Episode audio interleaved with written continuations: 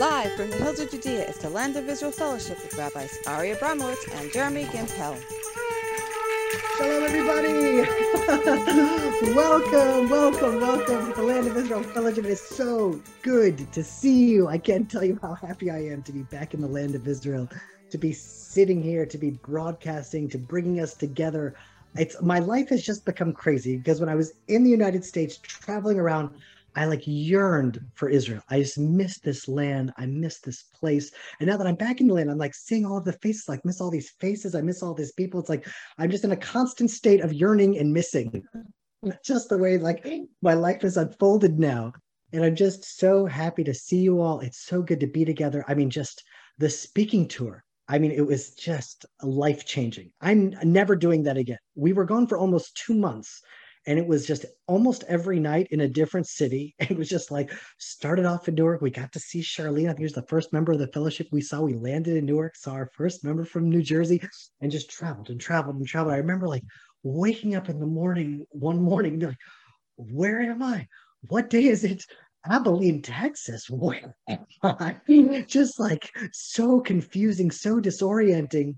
And we're on our way back, and it was a long journey home and I caught Tehila actually caught this one picture of me and my family in the airport. You have to see this picture. Can we get it up on the screen, Tabitha? You have to see it. So the chairs next to me, Noam is under the chairs next to me. Akiva is under the chairs on the other side. Um, the, there's the, uh, Eden is sleeping on the bags there on the floor. Just everyone is so exhausted, just sleeping on top of and under anything that they could find. And now we're still not over the jet lag. We're still not over the jet lag. Although Emunah has taken it upon herself. She's like, you know what I'm going to do? I'm going to make a spa for the little kids. She's one of the little kids. She's like number three of the little kids, but she's going to make a spa for the little kids. And so look at this picture here. The kids are sitting there with cucumbers on their eyes. I don't even know how she how she knew that that's what they do in spas with their feet up. You're trying to make them relax so they would finally get over their jet lag. Just like the cutest pictures in the world. so the adventure never ends. But now we finally have the chance to bring the whole world together. I'm just I love reading the chats from San Antonio and from Scotland and from London and from Cape Town, South Africa and Germany and Sweden and just the whole world coming together that we have an opportunity to align our hearts to bring them together in prayer from around the world through this land. Like what an opportunity. And I missed it for two months because Ari was leading the fellowship. So here I would love to just start off the month of Elul with an international prayer together. What greater thing could we do on Rosh Chodesh Elul? Going out to God as He calls out to us. Ani Ledodi Vedodi Li, Hashem, Master of the universe.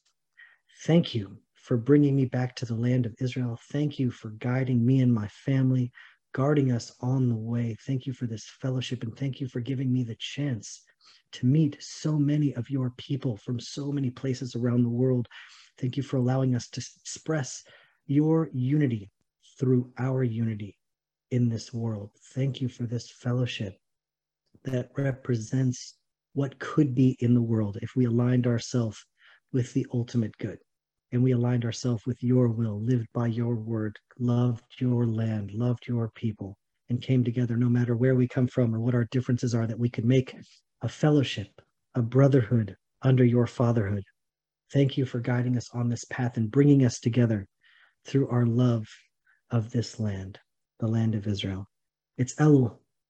And we all want to meet you in this time. We want to return and align our life with the vision you have for us. Help us take the Torah we learn and integrate it into our lives. Help us shine your light to all the people around us. Bless us. Bless every one in this fellowship, every family to live the truth that you show us. Bless everyone with the year of abundance, of growth, of health, and happiness. Amen.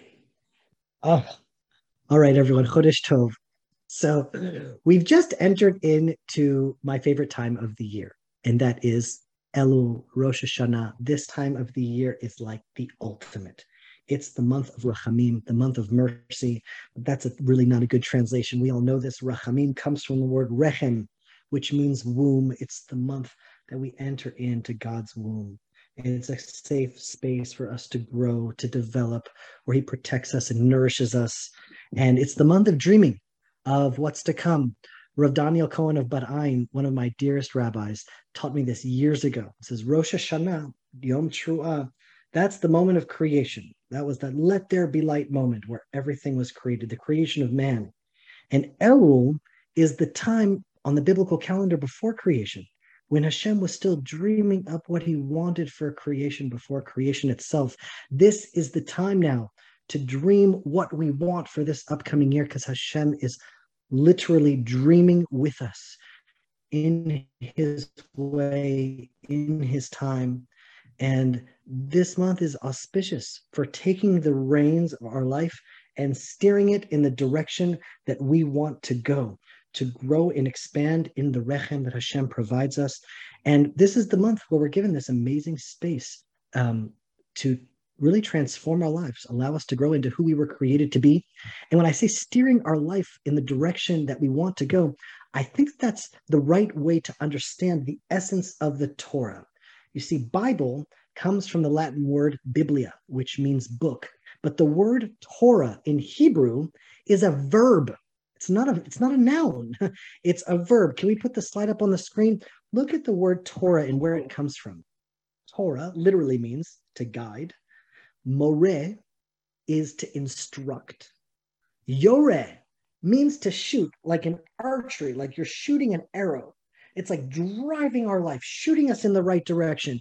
That's why the word sin, chet, means to miss the mark. Also, like the language of archery, the Torah is shooting us, it's driving us forward in the direction that we should go. And when you've sinned, you've simply just, you've hit, you've missed the mark that you were aiming toward because the Torah is shooting us and aiming us in the direction. In Horeh, Horeh's parent. It's like we have a book given to us by our Father in heaven that is a living word. It's not a book that's on a shelf, an old book, an ancient book, an Old Testament, all the different languages that a Bible, all it's like an ancient book that's kind of collecting dust. It's a Torah. It is a living word. The word is alive. The word is guiding us. The word is shooting us in the right direction. The word is parenting us to grow us into be God's children. And more than anything, living in the rhythm with the Torah, with the biblical calendar, provides us access to Hashem, access to ourself, an ability to live in harmony with time itself and the seasons of the year as the world around us is changing we're able to tap into the potential changes that we were designed to go through alongside the world around us. And every time has a distinct blessing, a unique time that that holiday represents, that that month represents. It's a, an access point. And one of the great revelations of the Torah, of Scripture, is that uh, God is not only met in holy places. It's not just in Jerusalem. It's not just in the Holy Land, but He's met in holy times and that times of the year allow us to unlock the potential of that time and experience our connection with Hashem in the most uh, natural, in the most pure way possible. And that's why the word holiday in Hebrew, if we can get that slide up there, is moed. The moadim are the holidays, but the word moed literally means a meeting. So it means holiday, but it means meeting. The Ohel Moed was the tent of meeting. That's what the tabernacle was called. It's like means time, Moed, like when are you coming? What is the Moed of that? What is the date? It's a time. And it also comes from the word Va'ed, which means eternity. So the same word is saying you want to celebrate God's times, you want to meet God in time, you want to experience eternity in time. That's what the Moed is. It's a meeting place through time. And so Elul, the king is in the field and his hand is outstretched to us, ready to meet us. We're not dressed up. We're not prepared. We're out in the field of life with dirt under our fingernails. And Hashem comes to bless us from the place that we're in, where we're at. And on my trip, there's so many members of our fellowship, and I had a chance to, to really see them to speak to them, to listen to them. And they're from all over the place from totally different backgrounds, different life stories. But there's one thread that has brought us all together, and it's that we want scripture to guide our life. We want to live a guided life. And that life is living in a relationship with Hashem. Just like food nourishes our body, the Torah is here to nourish our soul. And when religion just becomes ritual, philosophy, theology, and it's not feeding our soul, it's not nourishing us, it's not guiding us, it's, it's all over. We turn it into some, you know, stale religion. No one wants that. And that's why the fundamental connection to God that's expressed in the Bible, that biblical heroes, um, they lived in a brit, in a covenant, in a covenant with God. It's like a relationship. That's what a covenant is. It's like a marriage. It's like you can't experience emunah, can't experience faith really until you're walking in it, until you just take that first step in that relationship. The emunah is revealed. It's like you can't really love someone until you're in a relationship with them. You can talk about love, you can think about love, but until you're in a committed relationship, that's when love is fully expressed. That's what a brit is. And, you know, we definitely felt that when we moved to the farm. That was really like probably the greatest expression of our covenant with Hashem, saying, okay, we're just going to walk out to the edge of the frontier and try to live a guided life. And we will find God in that journey to the land of Israel, like Abraham. It's like in that walk of loyalty, will we experience emunah? That's why the word ne'eman is loyal. It's the same word because you can't experience faith without loyalty in walking in it, in that relationship, in that covenant. And, you know, I felt that when we kind of set off on the road for two months on the speaking tour, we really didn't know what would happen. I mean, things in America have become really expensive. Gas is more expensive now. Places to stay are more expensive now. Food is more expensive now. We're like, whoa, we're gonna, how are we, how, what's gonna happen? And every step along the way, I mean, we just put ourselves in a situation where we have so little control over almost anything. We are just hoping and trusting that we are in Hashem's grip and that He's holding our hand along the way. And in that space is when you live in a relationship, you live in a covenant, and God's providence is revealed. And I just I want to share just one story that I haven't had a chance to share with almost anyone yet on the fellowship. And I, I don't think I even had a chance to share this with Ari. And it's just such an amazing story because it's Hashem's providence and guidance. Sometimes it's so glaring and it glares that it transcends time and space. And somehow things are planted much before, only to be reaped later. And an amazing tapestry unfolds when we stay loyal to the path. And so this happened at the very end of my trip. You know, we ordered our tickets 10 months before we left, 10 months ahead of time. I just, I had no idea where we were going. I didn't know who we were going to meet. I felt like I just knew what I knew and I felt what I felt. And we just, I knew we needed to get on the road and go meet our fellowship members. And I just like, okay, the ch- tickets now are just, they're giving it away. It was before the crazy rise in inflation. It was so early. They were just such an opportunity and was like, okay, I'm gonna, I need to get on the road, meet as many fellowship members as possible. I spoke to our travel agent who has the most amazing ability to find just the best deals. And I told her we're, we, we really want to go and we're really excited. On the very end of our trip, we're going to be celebrating Tehila and I our 20th wedding anniversary. And that's just, I mean, 20 years, that's a lot. It's like I married Tehila when she was 19. So this is like the first time where we've eclipsed, like we've spent more of our time together than she had spent um, alone. And it's like our 20th wedding anniversary. And so this is like a, such a special trip. And like, what better thing would we rather do than going out and meeting our fellowship members on our 20th wedding anniversary? We're just going to go across the United States and Hashem will guide our path. He'll light our way. He'll straighten our path. And so a few days later, the agent says she got us tickets and that for almost no extra money, she can even do a stopover on the way back to Israel. And I'm like, wow, stopover. Oh, that sounds exciting. I mean, what a special way to celebrate our anniversary, a stopover. So I said, yeah, let's do that. What a great idea. We'll stopover on the way back to Israel. That'll be such a great way to celebrate our 20th anniversary. And so since we've moved to the Judean desert, as you can see here behind us, There's no trees unless you plant them. And even if you plant them, you better put a watering system. And even with the water, a natural state. And since we've been talking about that, we always um, wanted to see a rainforest. It's like the exact opposite of the desert, like to experience God's creation in a totally different environment. And the travel agent said she could book us a stop in Costa Rica on our way home. Like, Costa Rica on our way home. Okay, that sounds unbelievable. Oh my gosh, we're going to go to Costa Rica for a few days on the way home. Like, what an adventure. We're going to go to a rainforest. Oh my gosh, I just was so excited. I'm like, okay, that'll be like the most wonderful way to end our tour. So it's okay, fine. So we're spending our first Shabbat in Iowa, our first fellowship Shabbat one of the most memorable Shabbats of my life. I will probably never forget that Shabbat. And we had the most wonderful time. And our next Shabbat was scheduled to be in Silt, Colorado. Silt is like the northwestern tip of Colorado. From Iowa to Silt, it's a drive. And you're driving through the Colorado mountains. And I'm like, well, you know, we can do it. We scheduled enough time in the middle, and you know that we should be able to make it happen. And we have a whole team, fellowship members in the Northwestern Colorado area. And people from around Colorado came to celebrate Shabbat with us. And it was just absolutely amazing. And so from Iowa to Colorado, it's a pretty straight shot. And we should be able to make it with no problem. On my way down to Iowa, I get a phone call from my dear friend, Tommy Waller. And he says, Oh, you're on your way to Iowa. Well, that's great. You've got to come by Missouri and visit our base down here. And oh, come by and you can speak to the people living here.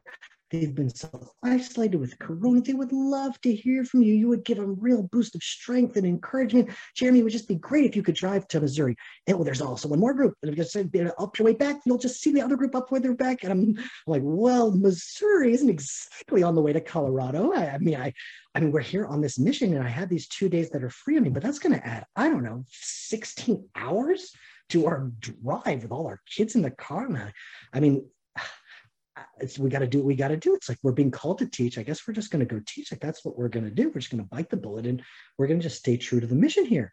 And so we're driving now down to Missouri, and I get a message from the mayor of the village next to us from Behanacha. And it's pretty rare. And I get a message from him. It seems pretty urgent. And he says the community is expanding and they're about to now build new homes and new families are joining. And it could be that this year they're going to reach a point where there's not going to be enough electricity for everyone and the government allots a certain amount of electricity. They haven't yet moved it up to like more electricity. And with new people moving to the mountain next to us, um, there there might be a power outage. And because we're a farm and we're only four families on the frontier, and we sort of knew what we signed up for, we'll be cut off first. And then a surge of nervousness went through my body. I'm like, oh my goodness, the winters at the Arugot farm are not simple. I mean, I have a fireplace now, but no electricity with all my children. I mean, that could get ugly. That's, I mean, how will we be able to expand our farm and invite guests? And I mean, we, we if we can't even exist in our own staff houses, I mean, that's just, a, it's nothing is ever simple on the farm. I'm like, okay, I guess that's what life on the frontier looks like. We'll just have to figure this out. So I was like, well, there must be a solution. Can we ask the government to allot us more electricity? I mean, it's a natural growth. I mean, they had to expect this was going to happen, but the government right now is still a very left wing government, and they're not going to expand anything in the settlements right now. And so I just really don't know what to do. So I'm just kind of driving down to Missouri now with this like extra burden on my shoulders and kind of an extra edge of anxiety and kind of a heavier burden than I expected. And I get down to Missouri, and of course, I have the best time. I get to see Braden, Tommy's oldest son, who I love, and Tehila sees Tali, Braden's wife, and they catch up after years of corona not seeing each other and i spoke that night and it was beautiful and just amazing and we had to drive forever to get to Silt, Colorado on time before Shabbat. And we got there right before Shabbat. It was just like crazy, crazy. But fine, we did our mission. We were truly, we were happy that we did it. All is good. And we just stayed true to the mission. A couple of weeks later, Tommy gives me a call and thanks me for coming. And I hadn't been in touch with Tommy, I don't even know how long. And I had no reason to talk to him. He just called me because he wanted to say thank you for coming down to Missouri and going out of my way to do that. And then he says to me, like, you know, I'd love to see when you come back to Israel. I know your trip is like, you know, coming to an end now. And I said, well, actually, my trip's not coming to an end. We have a stopover in Costa Rica, and then I'm coming home. And he said, really? It's just unbelievable. And I said, well, one of Hayovel's biggest supporters lives in Costa Rica. You have to go meet him. He loves Israel. And I was like, really?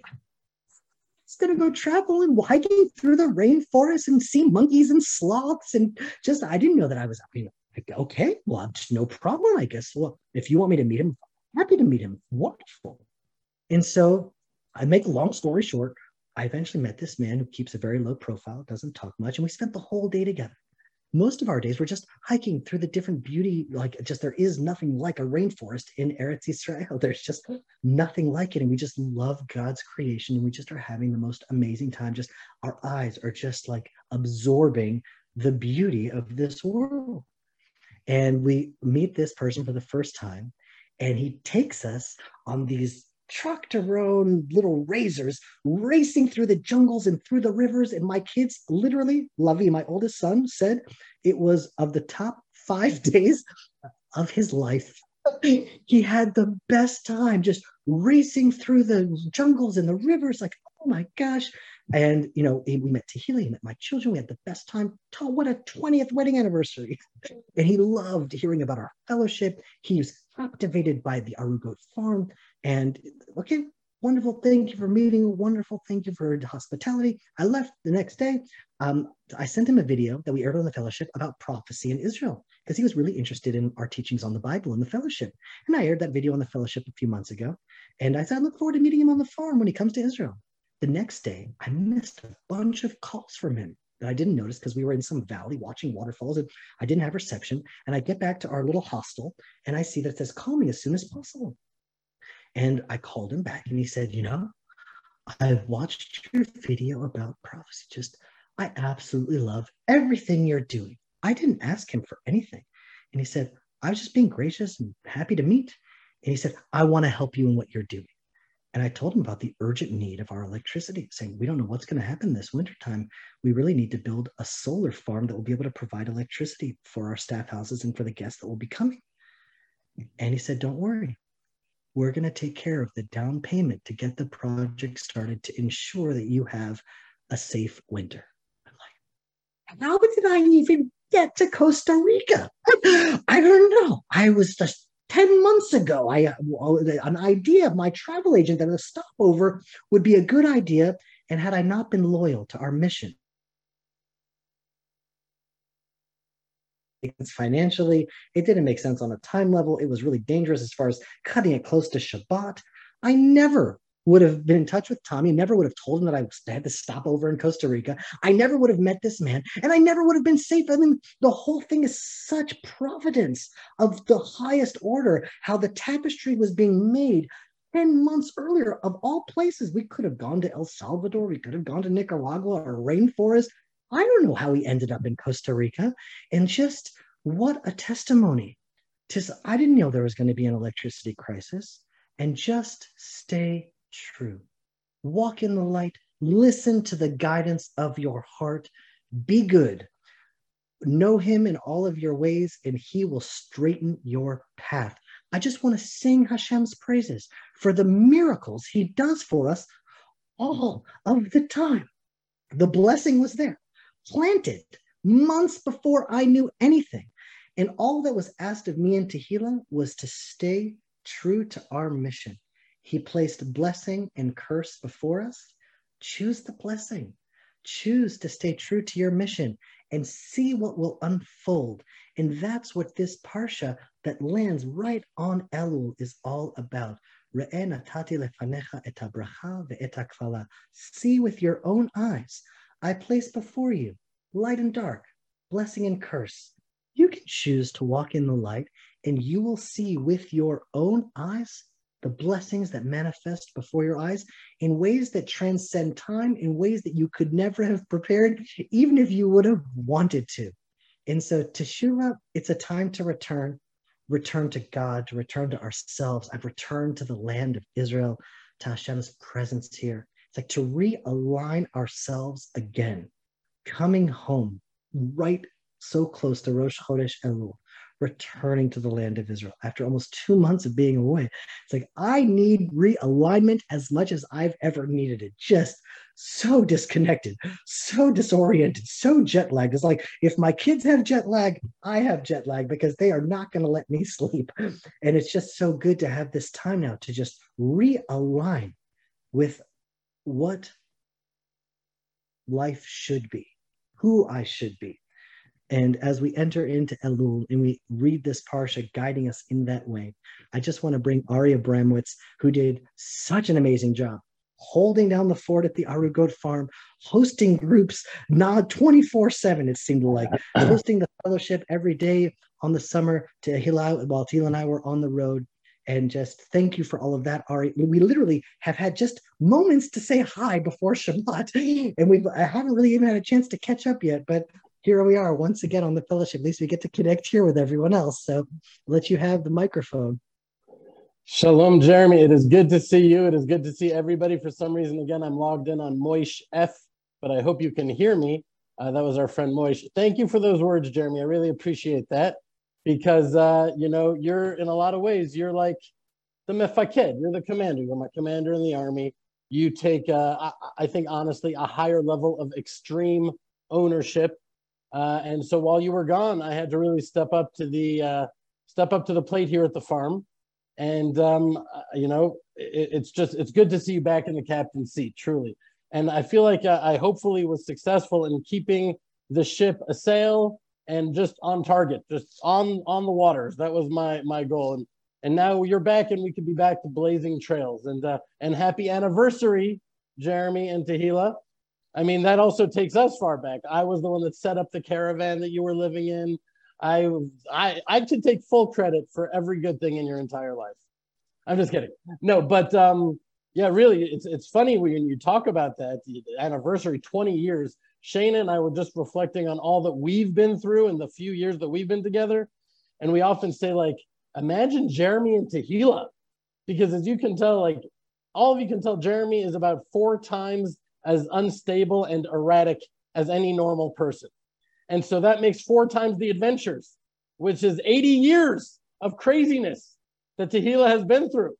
So I don't know whether she should get a mazel tov or a trophy. I don't know. But either way, um, it's really been a, a, a, joy and an honor to be a, a part of you guys. Sometimes for a while there, I was the third wheel. We remember those days. But anyways, um, it's also so funny. Uh, you know, Charlene was your first fellowship member that you met. She was also the first and I think possibly on my trip, the only fellowship member that I met. And uh, now, you know, in the form, she lives in my home in the form of Dvash's favorite teddy bear, right? That she won't go to sleep until she's snuggled up with Charlene right next to her. So I hope Charlene made her way into your home too. Is Charlene there? I don't, I don't see Charlene. Hi, Charlene, if you're there. Anyways, um, it's just great to be back. It's really good. And thank you all for all your messages. It was very hard for me to cancel the fellowship last week, but I'm really glad that I did uh, because, uh, you know, listen to Sarah, your wife, God told Abraham, and Shana was like, you really should not be doing this now.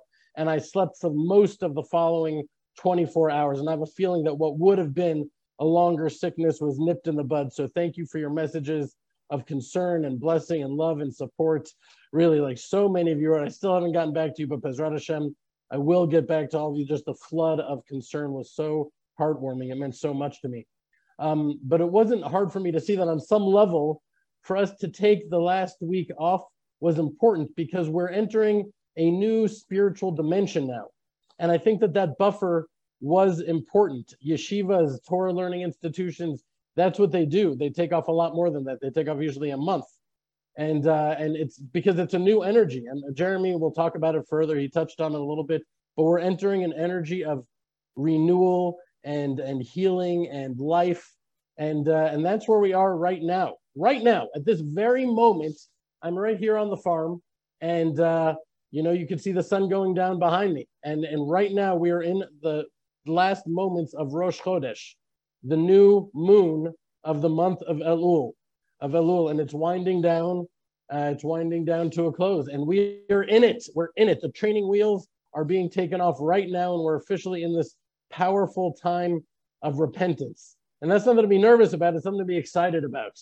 Um, because you know, as we know, know by now very well, there's nothing. Nothing is a coincidence. Nothing. Everything is by design. And the more spiritually sensitive and aware you are, the more detailed your zoom uh, is. You know, the more refined your focus, your eyes become in seeing the divine orchestration in everything and being constantly and perpetually aware of that. And so it's not a coincidence that here on the Rosh Chodesh Elul, we are reading Parshat Re'eh, the Torah portion of this week. And the Hasidic masters, you know, they read into things on multiple dimensions all at the same time. So take it or leave it, okay? But they tell us that the letters of the first word of the Torah portion, Re'eh, Resh, Aleph, Hey, stand for Rosh Elul Hayom. The head of Elul is today.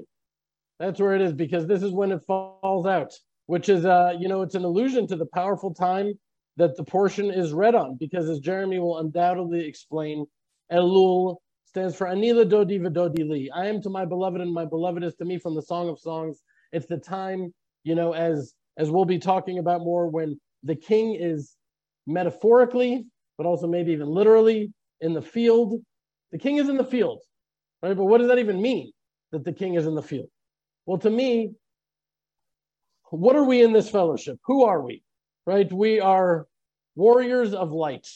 We're warriors of light, every single one of us. And from the deepest place, I believe that's what brings us together in this fellowship. We're like a support group for spiritual warriors. And uh, I just know this from speaking to so many of you and hearing what you're going through and how unusual uh, it seems to me that the challenges that are facing really all of us. And when you step up to the plate and you want to be that, well, then then you get what you're praying for. You know, uh, Shane and I just had over dear friends who stayed with us uh, for Shabbat, and they've been really, really best beloved friends for over 25 years. And when you have friends that go that far back, it's it's a special thing. You really get to witness each other's lives and the ups and the downs. You get to take turns holding each other up during the hard times and celebrating the revealed good the other times. And it's just, it's been very clear to me from the beginning that Hashem has a very unique thing going on with them. As a matter of fact, you know, over throughout this fellowship, I think I've talked to them new, about them to you numerous times. I don't like going into names and respecting privacy, but just a few examples of what they've been through without going too much into it. They tried to have children for over 10 years and they tried everything, everything. Um, but they were reserving the IVF. You know, IVF is very big here in Israel, in vitro fertilization. It's a technology. Uh, because for special reasons having to do with her blood platelets, doing that would have been a very unique and special risk to her. But after 10 years of every other medical intervention, every spiritual intervention you could imagine, uh, I mean, people around the world were praying for them. She was constantly organizing prayer sessions at her home. Amen parties where people where all the women would come together and make a blessing and everyone say amen it's it's a whole thing. After 10 years she broke down and went to the doctors to do ivf and after all the blood tests uh, came out the doctors came out and they said we're not going to do the ivf and she said why? She said because they said because you're pregnant right now at this moment you're pregnant. I mean what a drama. It's like a you can't that's like a hollywood movie right and they had three beautiful boys in rapid succession. And then a few years ago, and their middle son, a little, beautiful, delicate angel, he was diagnosed with this rare and very dangerous cancer. And, you know, he defied the odds after much prayer and tears and prayer and pain and crying and doctors and hospitals and chemo and alternatives and everything. He defeated it. And Baruch Hashem, he's healthy now. Uh, he didn't even have in, uh, you know, his um, hearing aids for Shabbat. I think he was able to like his hearing was able to heal itself somehow, unbelievably. You know, kids have an unbelievable power of healing. But but here, you know, you're hearing the punchlines right now. You're hearing the final words in those chapters, but having been on the journey with them has been exhausting.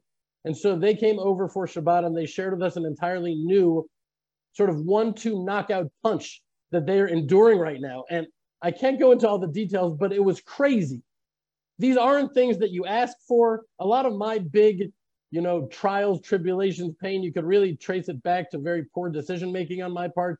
Not these are not natural consequences for their actions. It was wild. And literally, right as the dust seemed to settle from their last painful challenge, then they were assaulted with this entirely new, massive challenge. And as they were sharing their story, battling off tears, I looked at them and in my heart, I just felt, I felt like what I believe is the truth that this is what you get when you choose, when you choose, or, or when you're chosen.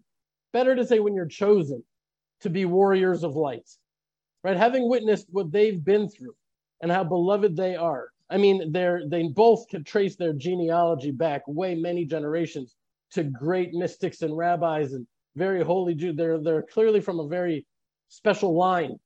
Anyways, I just reflected on on on on how much prayer and how much their challenges uh, have generated light in the world in my life how much faith they've faced each and every one of those attacks with and and how their faith grew from one to the other.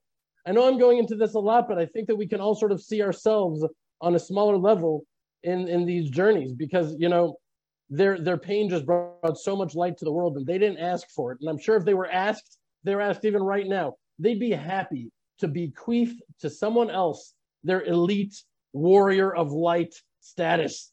You know can't someone else be the chosen people right? But the things aren't up to us and, this is really why i believe that we seek to dissuade converts because you don't opt into a nation with this exact job description unless you're really sure you're up for it and this is you and this is what you want to do. And um and we talked into the night you know brainstorming about how to fill all those cracks with light and all the brokenness with godliness and then it hit me. You know i was doing with them very similar work that we do with each other one on one i think in the fellowship we talk about generalities we talk about greater rules that happen but then the personal connections come and we work through things with each other. I know many of you I've been working through things with, and you've been helping me also, and we help each other. And that's really so much of what this fellowship is about. And um, and I was like, wow, really, Hashem? I was thinking about so many of you. And I was like, this is how you're rewarding the people in this fellowship that have turned to me lately with their pain and the suffering. And I'm like, these people are just so filled with love and loyalty and fidelity to your word, Hashem. And this is what they have to go through just on a basic human level, it hurts. But with these, you know, extreme challenges and and severe pain, while it's hard to understand, I have moments where it just seems simple, at least on one level. So I'll try to share with you what I mean, uh, uh, looking back at the first verse of this Torah portion. The first verse,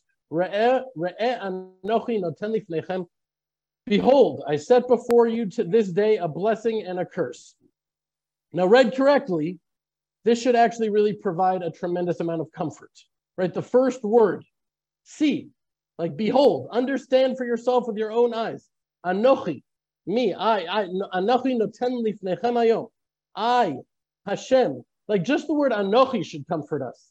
That when we say Anochi, he's giving the address. Me, Hashem, I am the address. I am the source of all of this. And I'm placing before you blessing and curse. Hashem is saying it's all from me, right? your king, your Abba, who loves you. It's all from me, the blessing and the curse. And of course, this takes us back to our ongoing discussion of heaven and hell and the role of Satan, of Satan.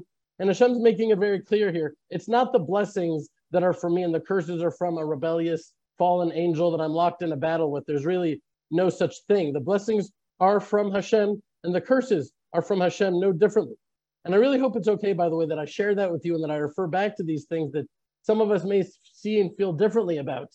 But I think that those are the sometimes relevant things to focus on. And reach out to me if you disagree, if you want to talk about those things. But, anyways, what's the difference between a blessing and a curse? One is revealed goodness, and one is hidden goodness that needs to be revealed, that has yet to be revealed. And God is telling us that when we enter the land, if we obey his commandments and we're kind and we're compassionate to the helpless and to the widows and to the orphans, to not only his word, his mitzvot, but also the spirit of his word. Then we will be blessed and then the good will be revealed. Why? Because our relationship with Hashem, our actions, they keep the spiritual channels into this world flowing smoothly and unobstructed. But when we don't follow Hashem's ways, the light comes into the world in ways that we can't understand or identify or make sense out of most of the time. right? The channels of flow are obstructed and confused and convoluted. And I know maybe this is abstract and too mystical, but all that aside, blessings come when we heed Hashem's word and follow him in his, in his ways, and darkness and curses and confusion come when we don't. That's what all of the Torah portions we've been reading have been about repeating again and again that message. And that's very much the world we're living in right now. There's a lot of revealed good, but and, a lot of revealed blessings, but there's no question about it. There's tremendous pain and darkness. And the people in this fellowship, you know, we're, we're both chosen by Hashem and we choose Hashem. And it's, it's a little bit like a dance. Ani ledodi v'dodi li. Elul. I am to my beloved and my beloved is to me. It's a dance of choosing each other. We choose Hashem and he chooses us. And it's not always easy, but I wouldn't trade it for anything in the world. It's a, it's a true relationship. And that's what the first verse of the Torah portion is teaching us. The blessings and the curses. It's all from Hashem. Rabbi points out that during our Shabbat prayers, there's a prominent verse that we say that I never really thoroughly considered. I always just said it. It says, Yakiru vanecha v'yadu ki me'itcha hi menuchatam. What does it mean? When you recognize and know that everything is from Hashem, that is your comfort. There you will find your menucha. Any semblance of rest that we have in this world, you'll find it right in there, in the knowledge that everything is from Hashem. And it's with that internalized knowledge that true happiness emerges. It's from that knowledge that everything is from Hashem. It's from that knowledge that, that everything is from Hashem that unconditional happiness emerges. Unconditional happiness. Because when we're blessed with revealed blessings, well, it's easy to be happy then. But when we face the hidden blessings, the yet to be revealed blessings, that is the true surface, service, right? To be happy then. Our ability to be happy then that is the true gauge of our faith. And, uh, and that happiness is a foundational happiness. We can be weeping at, uh, at the funeral of a loved one, but those tears are shed upon a deep, transcendent foundation of happiness that's it's, it's hard to explain. If you've been blessed to experience it, you know what I'm talking about. I guess you could call them tears of faith, not tears of sadness, but tears of faith Raise your hands if you felt something like that before. I'm looking, wow, that doesn't shock me that literally everybody I see on my screen is, is, is, is raising their hand. You know, I, I felt, I, I, remember feeling it for my friend Ari Fuld, Zichrono Livracham, his memory for be, be for a blessing. I've shared with you about him. He was, uh, he was murdered uh, here in Gush Etzion. And, you know, at the same time of being broken or shattered, I remember at the same time feeling it upon this like deep happiness. I was I was happy for him. You know, I was happy for him having lived a truly well lived life. Well done. He lived his life well and he left his life well, you know, sacrificing his life to save others, a life of kindness and compassion and charity and just legendary courage. I knew he was in a, you know, I knew he was in a very good place and that his passing was furthering redemption along and bringing unimaginable light to the world. But at the same time, I was so sad for me and I was weeping for me. I would miss him. I was sad for his children and for his family and for the Jewish people that lost such a warrior and advocate, at least in this earthly dimension, right? But those human tears of grief and loss were shed upon a foundation of, of happiness and faith. And the, the Torah actually points to this very truth. And, no, and Jeremy, I'm sorry I'm going a little over time maybe I haven't uh, acclimated to to being like the wingman again. Forgive me, but uh, but let's just go to this uh, to this verse. Um, I think it's uh, verse 15, chapter 16.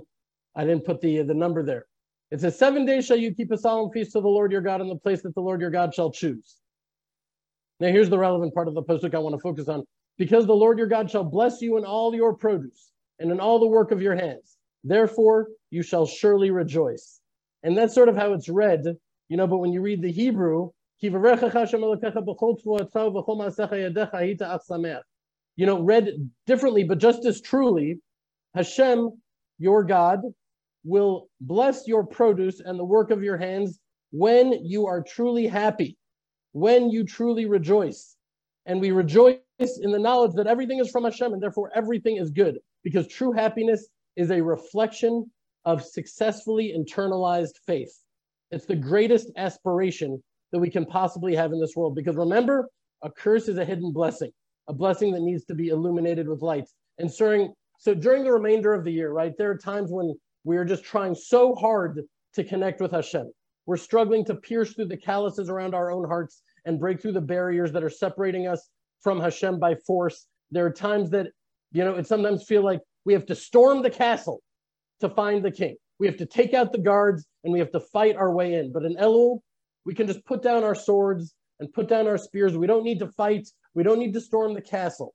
In Elul, the king Hashem, Hashem comes out to the field, right? He's unusually open and available to us for our petitions and our prayers and for us to share our hearts. And I know I should wind it down here, but something happened to me this week that I really want to share with you because, you know, I'm taking on myself an increased level of prayer during Elul. I take different things on at different times, but I don't know how that's supposed to look, but I know I'm pretty sure it has something to do with going out to the fields, literally going out to the fields to talk to Hashem. And we have fields out here in Judea.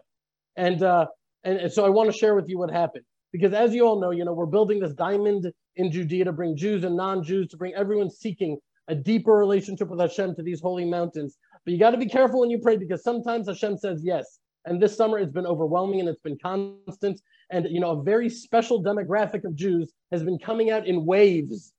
Well, and they didn't come out for years, and now they're coming out in huge waves. And while I don't like labels, if I had to put one on this group, it would be Haredi or Hasidic or ultra Orthodox. You know, many of them only speak Yiddish. This is the family, by the way, that I spent the afternoon with just today. Today, this is 12 Ja. En ik dacht läuft 10 feet, 10 dus. Ze kennen gaat zijn kop.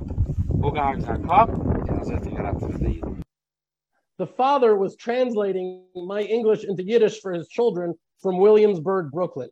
We could talk about that a whole nother time. But I'm getting calls from these people all the time and they're falling in love with the mountain and constantly requesting to use our house of prayer for their Torah classes and their feasts and everything. And, you know, when they can't afford to pay, which is often, we ask for nothing. And I'll admit that sometimes my phone rings off the hook on all hours uh, because they don't have WhatsApp and they don't have smartphones, which I do respect a lot. But at the same time, it can be constant and very bold and tenacious with their requests in a serious way. And the other night, my phone rang and it was late at night and it was one of their community leaders. And I was bracing myself for him to request again for us to host a Torah session feast here. You know, it's called a Farbrengen. It's sort of hard to describe. There's Torah and food and singing and fellowship, but it always ends up being a lot of real work for me. And we're not charging anything. And it's an internal service. It's a service from Hashem. So I'm working on dealing with those inner voices, how I feel about it.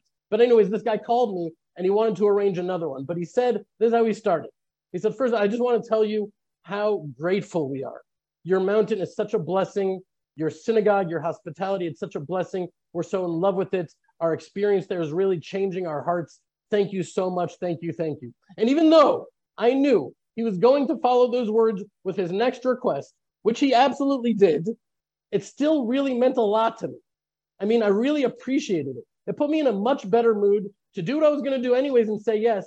But the gratitude and the recognition for how much we've done for him here at the farm, it really made a tremendous difference. And when I hung up, I realized how many times have I launched right into prayer with to Hashem with requests? Just Hashem, please this, please that, with my fears, with my questions, without a moment of gratitude and recognition for the countless blessings Hashem showers upon me every day. And so I want to bless all of us, my friends, that we take advantage of this special opportunity to come closer to Hashem. And we start to seize this opportunity by showering our gratitude and our thanks for all the blessings Hashem pours upon us every day. And for me, one of the greatest blessings in my life that I will be thanking Hashem for is all of you for this holy fellowship and how much light and blessing is already shining from one end of the world to the other because of our holy work here. So I love you very much, my friends. Hashem should bless you and protect you. May this Elul be one of healing and love and repentance and renewed closeness and loving relationship with Hashem and with each other. Shalom, shalom. Thank you, Ari. Thank you. You've left me with just a little bit of time now, but everything you said was really beautiful. Thank you very much. Um, so here's what I want to do. It's Rosh Chodesh Elul, and this is such an auspicious time that I want to share with you my guide of what I'm doing on my own internal work. And then hopefully it would be an inspiration or a guide of what all of us can do as we prepare ourselves for this upcoming new year. And so it's just like it's the essence of Elul, it's the heart of this time, it's the essence of tshuva.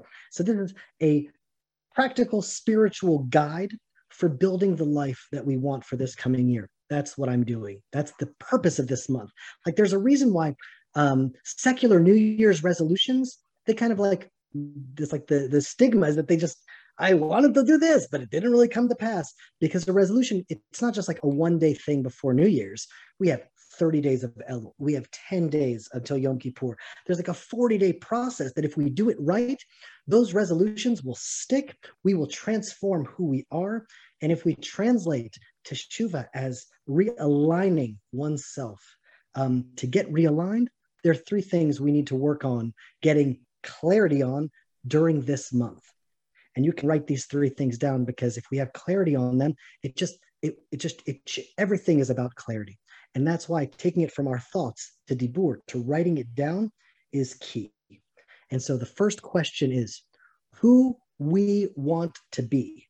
Question number one who we want to be. Question number two what we want in our life. Question number three how do we want to live? So there's three fundamental questions, and these three questions represent the first three pages of every journal that I have. So the first one, what we do in Elul, is we're going to find the mantras for this upcoming year. What are the mantras? Who we are. Who do we want to be? Now, for me, I've had these five in my top five for so many years now, I don't even remember them anymore. Can we just put them up on the screen? this was a secret that was revealed in the 1800s that was actually taught to me by Rav Shlomo Katz. And the letters of the beginning of each one of these Hebrew verses, if you see it, actually spells the word teshuva. Tamim tiyeh Hashem Elohecha, shiviti Hashem lenegdi tamid, v'havta l'reacha kamocha bechol drachecha de'ehu, hatznei alechet im Elohecha. These five verses to me are the heart of what it is to be a believer in this world. And a book, a beautiful book, was just written based on these five verses, a book about Teshuvah. And if you want to order a book for the month of Elul, I highly recommend this book. It came out last year. It was written by Rabbi Judah Mischel. The book is called Baderech, Along the Path of Teshuvah. And the whole book is actually um, I just put it now in the chat so you can see uh, how it's written, the title, the author. You can order it on Amazon. And um, what I want to do now, really quickly, is to just go through these five verses because I go through these verses every time I open up my journal. And this year I've added a few new ones. And each time, you know, you want to add a few verses that are really going to be with you for this upcoming year. Who do we want to be? How, what, what life lessons do we not want to forget this year? So the first one that we mentioned, we could put it up on the screen. Tamim tiyeh Mashem Elohecha. Be tamim, be wholehearted, pure, innocent, simple with Hashem your God. Now, the word tamim, it's a difficult word to translate. That's why I had to put so many words in parentheses there. But to me, it really boils down to integrity, just to be wholehearted, to be honest. If you're not honest, you don't have integrity, then you're disintegrated. You're disintegrated. Here, it's just to be whole, to be simple, to be pure. No spin, don't lie, don't try to manipulate. Just uh, keep things simple. It's just a daily reminder to keep things pure, keep my speech precise, just to be tamim, to be pure with God, to be in, just to have integrity. The next one, Shiviti Hashem lenegdi tamid. That's from Psalm 16, verse 8. I have placed Hashem before me always, just to try to keep a God consciousness throughout my day. It's like a beautiful goal to always orient myself toward the ultimate good, to act with moral clarity, encourage when I'm needed to, when I want to walk, walk in the light, always. Just shiviti Hashem negdi tamid. Also, the word shiviti comes from the word shaveh, which means equal. And that's if something bad happens, something good happens, something scary happens. It should all be shaveh. It's all from one source. It's for all from God. Everything that happens, I should see it in the same light everything should be recognized immediately as a communication, as a guidance, as a correct. I'm being corrected, I'm being guided. The hard times, the good times, it's all equal. It's all shaveh. Everything is in the eyes of Shiviti Hashem Negdi Tamid. And now the third verse, which is there's five. The one in the middle is kamocha. So there's two at the top that are about our relationship with Hashem, two on the bottom that are about our relationship with Hashem, and then there's the heart of it all, to love your fellow as yourself. That's the litmus test. That's what this world is really all about. I mean, it's the heart of it all. It's easy to love God. It's hard to love man. And Hashem tells us the easiest way, the best way, the greatest way to love God is to love your neighbor, love your fellow man, to express as much love between our fellow human beings as we can. That is the greatest of all commands. It should be the 11th commandment. It's the heart of Teshuvah. It's not just about our relationship with ourselves or our relationship with God, it's about our relationship with God. And then the next one, Bechol drachecha de'ehu, v'hu yasher orchatecha. In all of your ways know him, and he will straighten your path. This is the verse about living a guided life wherever you go, wherever you are. Search for Him. Search for the way that you can be a Kiddush Hashem. You can sanctify His name in the world. Um, we're put in so many circumstances in life. Every day, there's multiple circumstances. Know Him in every one of those ways.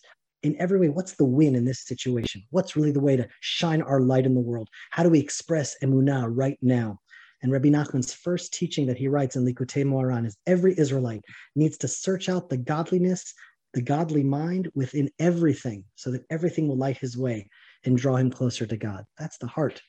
And then the last one, Hatznea lechet im Elohecha, Micah chapter 6, verse 8, walk humbly with God. It's all from him, the good, the bad, the ugly, the beautiful. And as we walk, just to walk in service that's not really about us, walk humbly with God. It's about his kingdom, it's about other people, just to keep the humility as like the one of the ultimate virtues.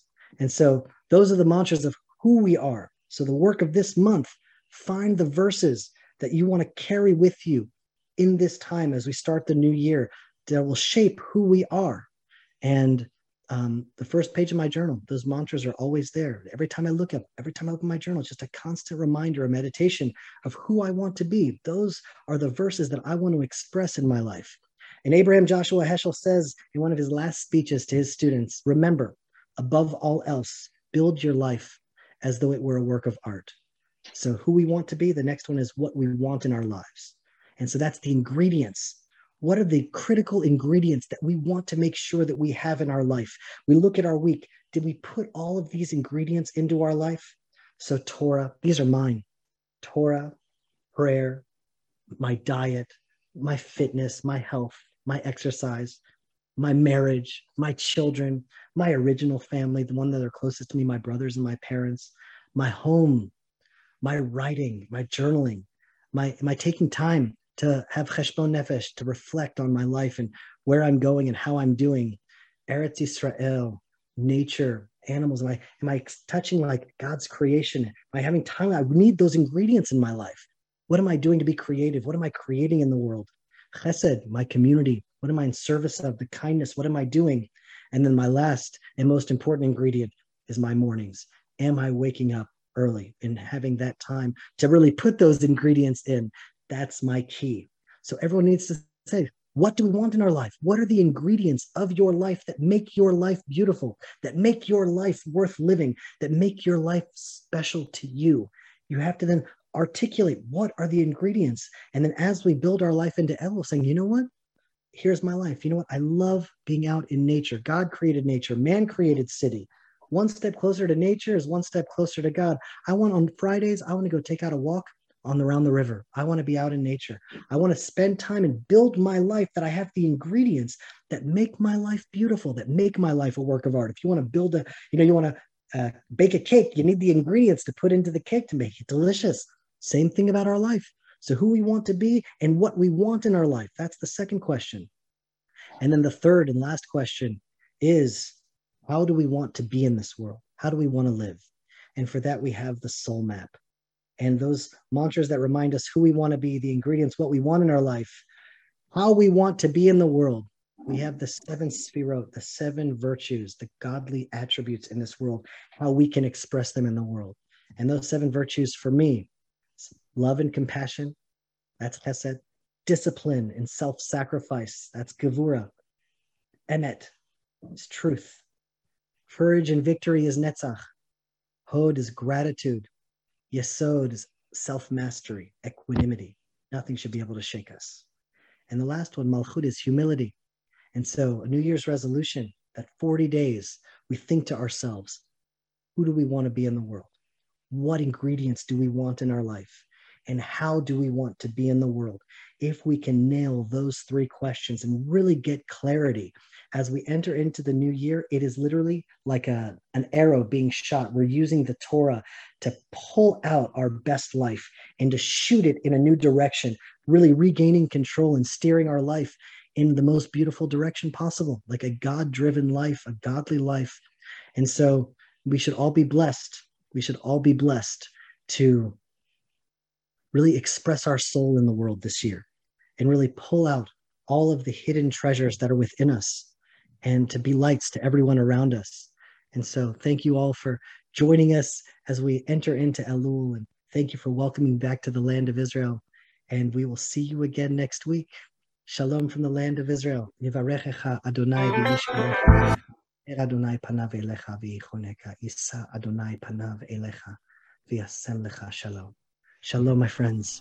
To join the Land of Israel Fellowship, to attend our live interactive Zoom sessions, to participate in the Fellowship Connection Q&A events, or even just to binge on past sessions, click on the link below or go to thelandofisrael.com backslash fellowship and join our family of hundreds of people from around the world broadcasting light from the land of Israel live from the Judean frontier.